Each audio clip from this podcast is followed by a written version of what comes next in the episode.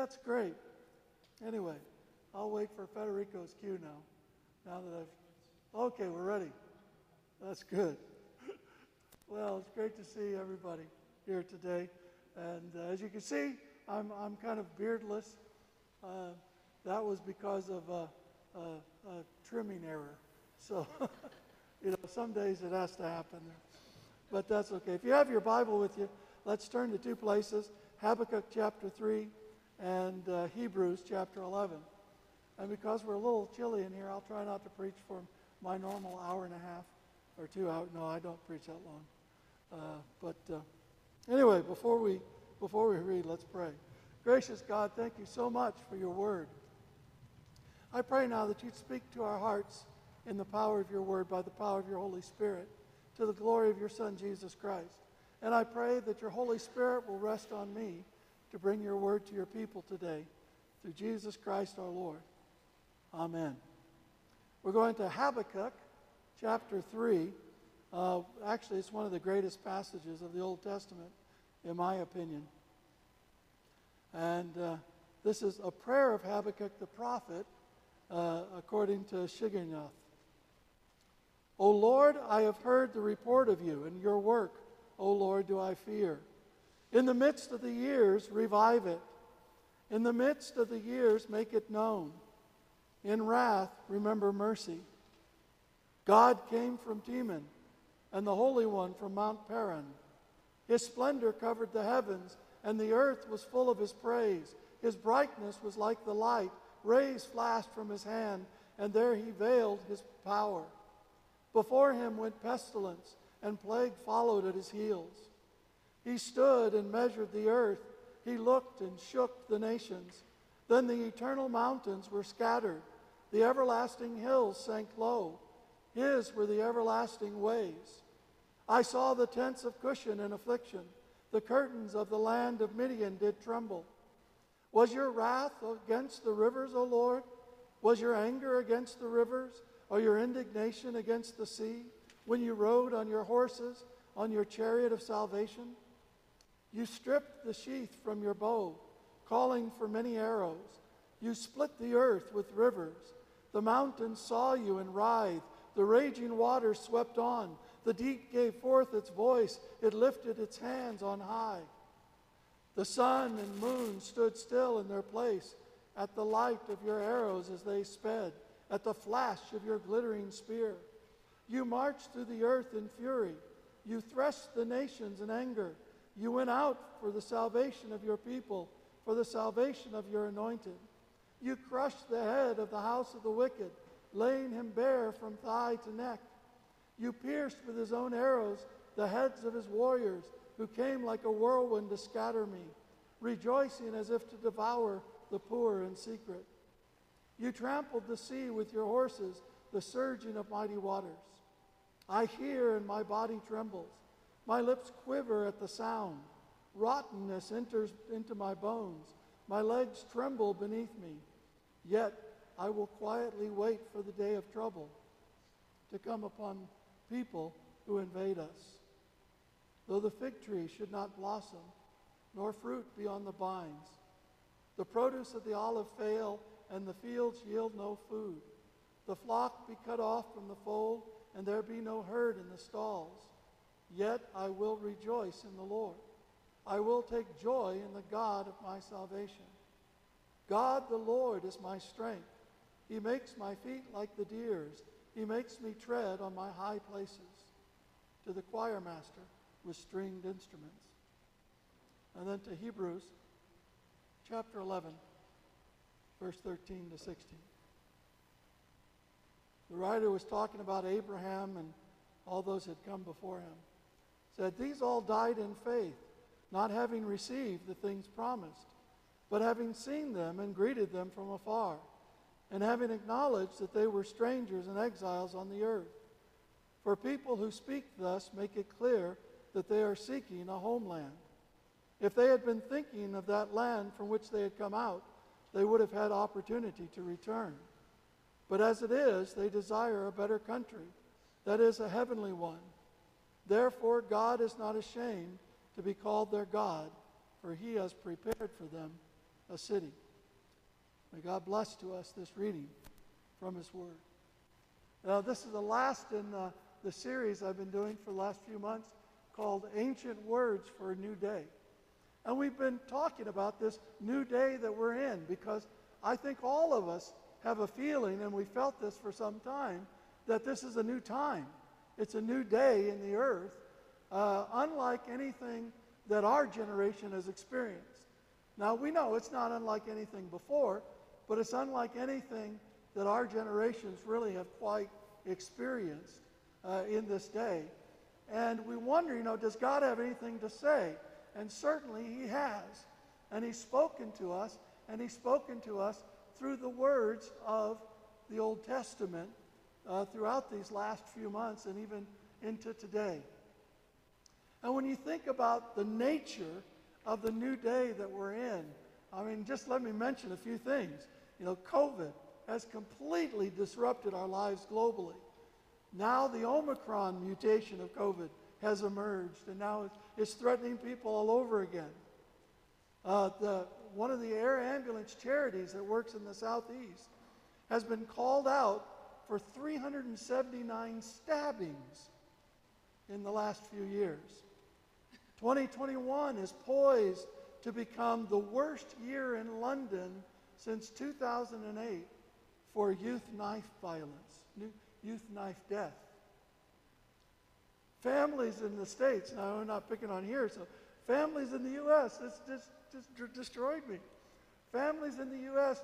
decided, many families decided not to get together for Thanksgiving this past week for the holiday because they were so divided over politics that they thought that they would get into arguments and they were saying that, well, I don't want to be with my family if they're going to support whatever party that they happen to support.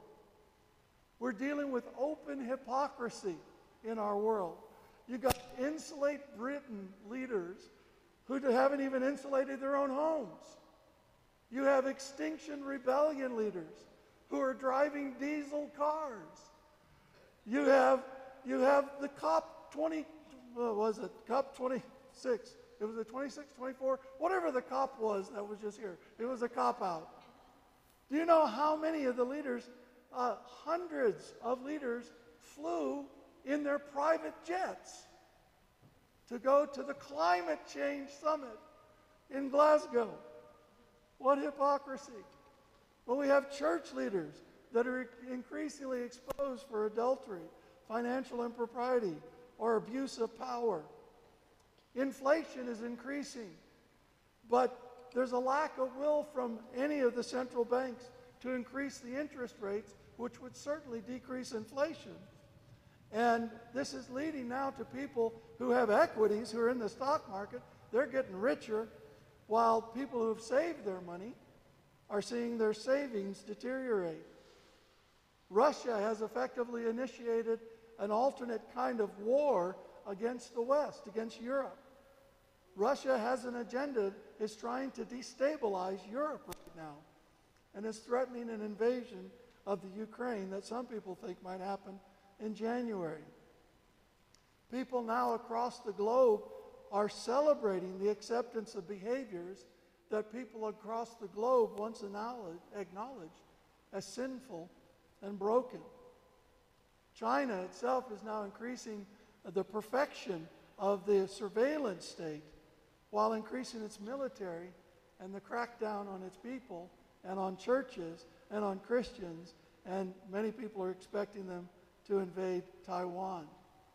Crimes against churches have increased rapidly in the UK over the lockdowns and the pandemic, along with an increase of persecution in various areas around the globe. We have civil war, unrest, and brokenness. Syria, Yemen, Sudan, Ethiopia, North Korea, Boko Haram in West Africa, Bosnia, Belarus, Myanmar, not to mention the unrest that, and protests we saw in Europe and all the junk we're seeing in the United States. The escalating refugee crisis and asylum seeker crisis. You have the uh, Kutupalong uh, uh, refugee camp in Bangladesh that has over 1 million refugees in it, the largest refugee camp in the world right now. What's going on at the border of Belarus, and what we've seen the tragedy in the English Channel just this last week. We have a loss of civil society, canceling people. We have parking rage. Did you see that? A guy murdered two people over a parking spot. It caused me to repent of my attitudes uh, quite strongly because I'm like, golly. I mean, I, I thought I was bad, but I'm not that bad. You know, we have uh, the, the, the We've got the inability for people just to disagree, labeling people as rape, ra racists or some kind of phobes. You got the government that seems increasingly ineffective at leading and dealing with the issues we're facing. And by the way, no government could really. We have rising inequality and dishonest weights and measures that make it increasingly difficult for people to thrive economically. But uh, people are not educated about how economics work, so they don't know how to thrive. The younger generations now are being disadvantaged, and most people are finding it difficult to succeed in their lives. You know, it seems to me that just a few years ago, everything seemed to be going well. We were talking about globalization and expansion and all kinds of things happening. But suddenly, it seems like everything's changing. Our world really is being shaken right now. And I know a lot of people that are questioning their lives right now. They're searching for meaning. Now, you know me, you know, I'm a hopeful guy. I was hoping I wouldn't depress you all too much to think, oh, let's just roll over and die, you know. Uh, I'm a very hopeful guy. But we are living in a world that's being shaken, in a world that's in transition, in a new day, and we need to understand how do we live in this new day because it is unlike anything that we have gone through. It is unlike anything that we know. And does the Bible have anything to say about it? Is a big question, which obviously, if I ask that question, you got to know the answer is certainly yes, because you look at Habakkuk. And when you consider the life of Habakkuk, the writer of this, the passage that we read, Habakkuk chapter 3, he lived in a world that's very much like our world. It was an in between time of great turmoil and upheaval when it seemed his world was being shaken in every way possible. He lived during the reign of Josiah, who was a righteous king who brought real flourishing to Judah. He was living during that time. He grew up during that time. But then Josiah was killed in a battle. And so he continued to live under the time of the king Jehoiakim. You can read about Jehoiakim in 2 Kings 24. And this guy was a wicked king who loved money, who loved pleasure, who brought religious and moral corruption to Judah, to Jerusalem, who also rebelled against Babylon who were the overlords at that time, which led to the invasion of the nation and the destruction of the nation. And Habakkuk is living through this whole situation. In a short time, the deplorable conditions that Josiah had worked so hard to correct, they came back. And Jehoiakim filled Jerusalem with innocent blood. And so you hear, you, you have Habakkuk there witnessing the oppression of the righteous by the unrighteous, the oppression of righteous Jews by wicked Jews during his time. And that gives rise to this prophetic book. And he's calling out and said, God, you know, what are you doing here? I mean, this is really bad. And it's getting worse. And then God says, hey, I'm going to send the Chaldeans, the Babylonians, and I'm going to have the Babylonians come, and they're going to punish Judah and Jerusalem. And then Habakkuk said, God, how in the world can you do that? The Babylonians are worse than we are. How can you use the Babylonians to discipline your people? And so he's really struggling with the Lord, and he's, he's really challenging the Lord, and they're having some conversation. And, you know, he prophesied, he prophesied that the, eventually the Babylonians would be destroyed, which they were. But uh, but he wasn't going to see it. And so he's really wrestling with all of this. He's really questioning God. And he prophesied this judgment that would come. But it didn't happen in his lifetime. So he lived from a season where the country was flourishing, where things were going quite well materially and spiritually, into a season where it seemed the world was being shaken and falling apart politically, economically, spiritually, and socially. According to one legend, Habakkuk died just two years before the return of the exiles from Babylon. What a time to be alive. You know, he's been called the prophet of faith. And when you read the whole book, I mean, he possessed a strong living faith in, in God and Yahweh. But he was troubled and perplexed by what was going on. Just like we're troubled and perplexed by what's going on in our world, what's happening in our lives.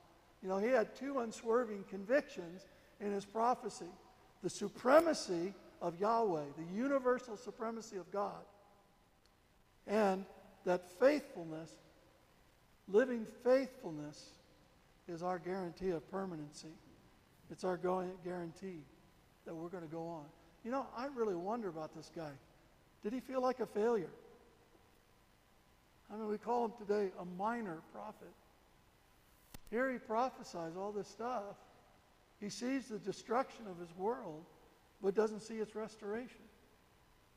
He's like a lot of the people there that the writer in uh, Hebrews talks about in Hebrews chapter 11, the people of faith. And you can hear the echoes of his times into our times. And you know, and I almost wonder if I look sometimes at my life like Habakkuk looked at his life. And the question comes how we live in this reality. How do we live? And I think Habakkuk's song of faith, and it was intended to be a song sung, but I think Habakkuk's song of faith speaks a lot to us about how we live and what we need to do in this time where our world is falling apart and you have more questions than answers. It's the longest sermon title I think I've ever read, written, but I couldn't shorten it. You know, how do what do you do? I'd like to suggest four things briefly.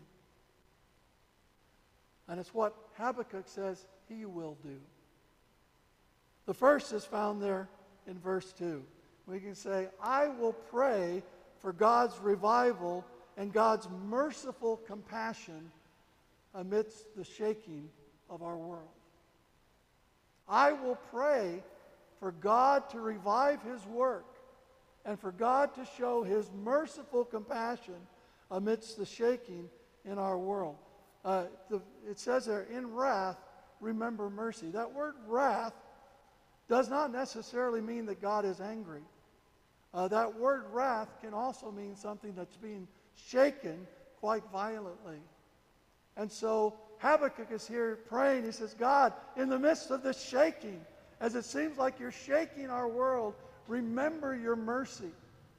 And mercy is this, this feeling you get from inside that wells up where you want to express kindness and love and gentleness toward other people. It's, you know, I, I see that on, on Jovan's face when he looks at Evie. You know, that kind of mercy that just comes up. You, you look at that with your children and, and, and others. And God, show us that mercy. So we need to commit ourselves to be praying. God, please revive your work. I know what you've done in the past. I know how you've moved so powerfully in the past.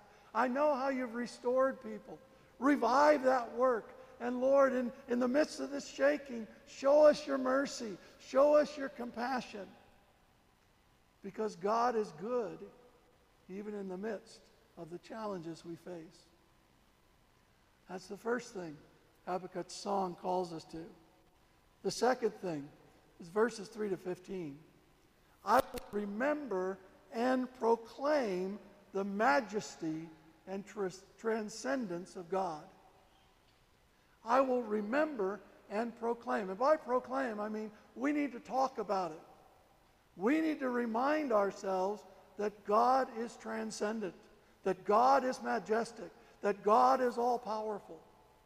One of the most helpful times I had when I was in the hospital, I was feeling so depressed and so discouraged. And, and I really, at, at that moment, almost wish I'd die.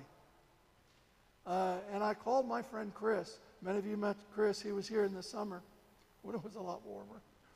And I called my friend Chris. Uh, I just felt like in the Lord I needed to call Chris. And uh, I called him up, and he, said some words over me and, and, and prayed for me. And it was basically like, God is sovereign. I mean, that's the thrust of what he said. God is sovereign, buck up. and you know, it transformed my mind in a moment. We have to continually proclaim that despite the fact that we're freezing, God is sovereign. God is on the throne. No matter what. And we do this, we proclaim that God is glorious and majestic. That's verses 3 and 4. We proclaim that God is almighty and he's terrifying. Now that's verses 5 to 12. And let me tell you, God is terrifying. And we proclaim that God acts for the salvation of his people. And he certainly does that. And that's verses 3, 13 to 15.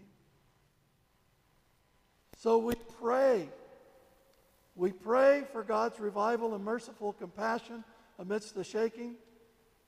We remember and proclaim the majesty and transcendence of God to one another. The third one, I will rest securely in confidence that the Lord will act. I will rest securely in confidence that the Lord will act. That's verse 16. Habakkuk made the commitment there. He's not going to be anxious, even though he might be trembling uh, with intensity because of what is happening around him. He says, I am going to wait quietly. And wait quietly here in this context means rest in the Lord. So we rest in God's sovereignty. We rest in God's power. We rest in the faithfulness of God. We rest in the love of God. We remember that no matter if it seems like everything else around us is falling apart, God does not fall apart. God is there. God is stable. I will pray for God's revival. And I will pray for God's merciful compassion. I will remember and proclaim the majesty and transcendence of God. I will rest securely in confidence that the Lord will act. And the fourth thing, this is verses 17 to 19. I will rejoice in the Lord who is my strength. I will rejoice in the Lord who is my strength. Now, how do you do that? I love this, but I'm actually going to read it again. Though the fig tree should not blossom, nor fruit be on the vines, the produce of the olive fail, and the fields yield no food, the flock be cut off from the fold, and there be no herd in the stalls, yet I will rejoice in the Lord. I think it's one of the most beautiful passages of the scripture. What is he saying here? Isaiah, uh, Isaiah, Habakkuk is saying here very strongly, I will not judge my life by its produce, yields, or numbers. That's what he says. I am not going to judge my life based on what I produce with it. I'm not going to judge my life based on how much I seem, how, how well I seem to do. I am not going to judge my life based on the numbers, my bank account, the number of houses I have, the number of holidays I have, the number of friends I have on whatever social media. I'm not going to judge my life by these things. If you judge your life by those things, especially in a time like where we live, you will always be disappointed. You will always be discouraged, and you will not be able to endure.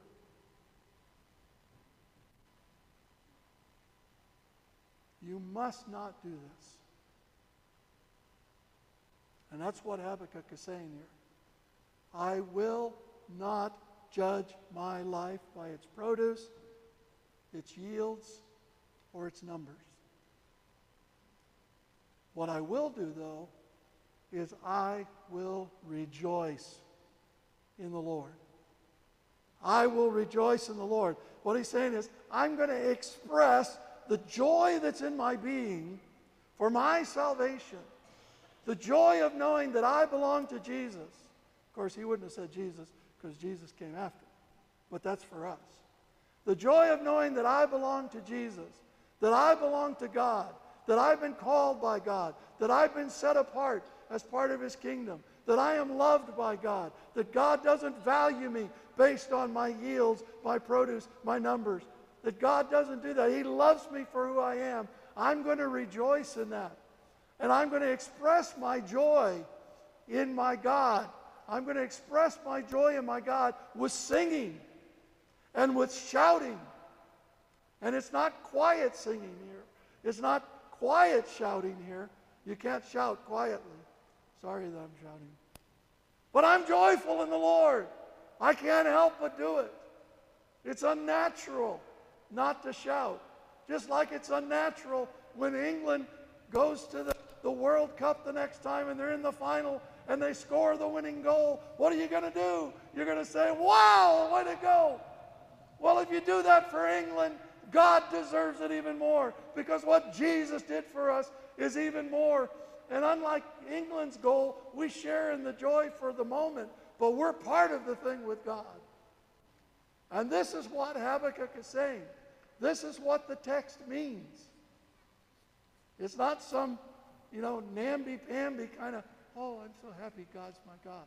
It's like, hallelujah! God is on the throne, and I'm going to rejoice in God. And we rejoice in God. And as we rejoice in God, God is our strength. It's like Paul said, the joy of the Lord is my strength. We rejoice in God, and God becomes our strength. We get energy. That's the feet like the feet of the deer. And we have security. That's being on the high places. So this is what Habakkuk is saying to himself. That's why he wrote the song. And every time he'd sing the song, and every time he'd encourage other people to sing the song, it was to remind us of these things. I will pray for God's revival and merciful compassion. I will remember and proclaim the majesty and transcendence of God. I will rest securely in confidence that the Lord will act, and He is going to act. He is going to act. I will rejoice in the Lord who is my strength. That's how we live in this time. That's how we live in this new day as God's people. And it's challenging. This is not an easy thing. It can be discouraging. You know, it can stretch us to the limit. It's not easy, but we can do it. And so often you think, well, does it really matter? Does my life really count? Does my life really make a difference? I can imagine Habakkuk toward the end of his life asking that question. And sometimes I ask that question about my own life. Does it really matter? Does it really count? And there's Habakkuk, having seen his world fall apart and not see the full vindication of his prophetic word. He gave a word that was fulfilled after he was dead. Not seeing that, you think, gosh, was I just a failure? This is Habakkuk, the guy who said, The righteous shall live by faith. The righteous shall live by faith. You know, Habakkuk's prophecy influenced the heart of the Apostle Paul and his writings and his theology. That phrase, the righteous shall live by faith, quoted from Habakkuk chapter 2, is quoted three times in the New Testament twice by Paul and once by the writer to the Hebrews. You think, That's pretty cool. I guess Habakkuk did have a little bit of an influence. And then you think a little bit further forward. And the verse quoted by Paul, the righteous shall live by his faith, was actually the key for Martin Luther's conversion in the 1500s and caused Martin Luther to come to a living faith in Jesus Christ, which led to the Reformation. And every single one of us in this room are probably Christians because of the Reformation. The Reformation gave way to what we call Puritanism or nonconformity, which actually is the foundation of City Temple and instrumental in my life. The righteous shall live by faith is a key ancient word for this new day in which we live. And this man, who may have thought himself a failure, was instrumental, a part of God's plan for bringing salvation to the world. And as we live, as we live in this new day, you will be instrumental to God's plan for bringing salvation to this world. You may not know how, but you will. You will. Just like Habakkuk. Let's pray. Gracious God, thank you so much for your word. Lord, help us to remember. Help us to remember your word to us today. We do pray for your revival. We pray that you would show your merciful compassion to us in the midst of this world that is being shaken. Lord, we remember that you are a majestic and transcendent God. You are all powerful. You are glorious and mighty, and you act for the salvation of your people. And so we rest securely in confidence that you are going to act for our salvation as well, because we've seen it time after time in history. And we rejoice because you are our strength. So we resolve right now not to measure our lives by its produce, by its yields, and by its numbers, but to measure our lives by the Jesus who lives in us and who has made us your children. We love you and we praise you and we thank you. We honor you for all that you're doing in and through us. And we pray all this in Jesus' name. Amen. Amen. Let's stand as we sing our closing song.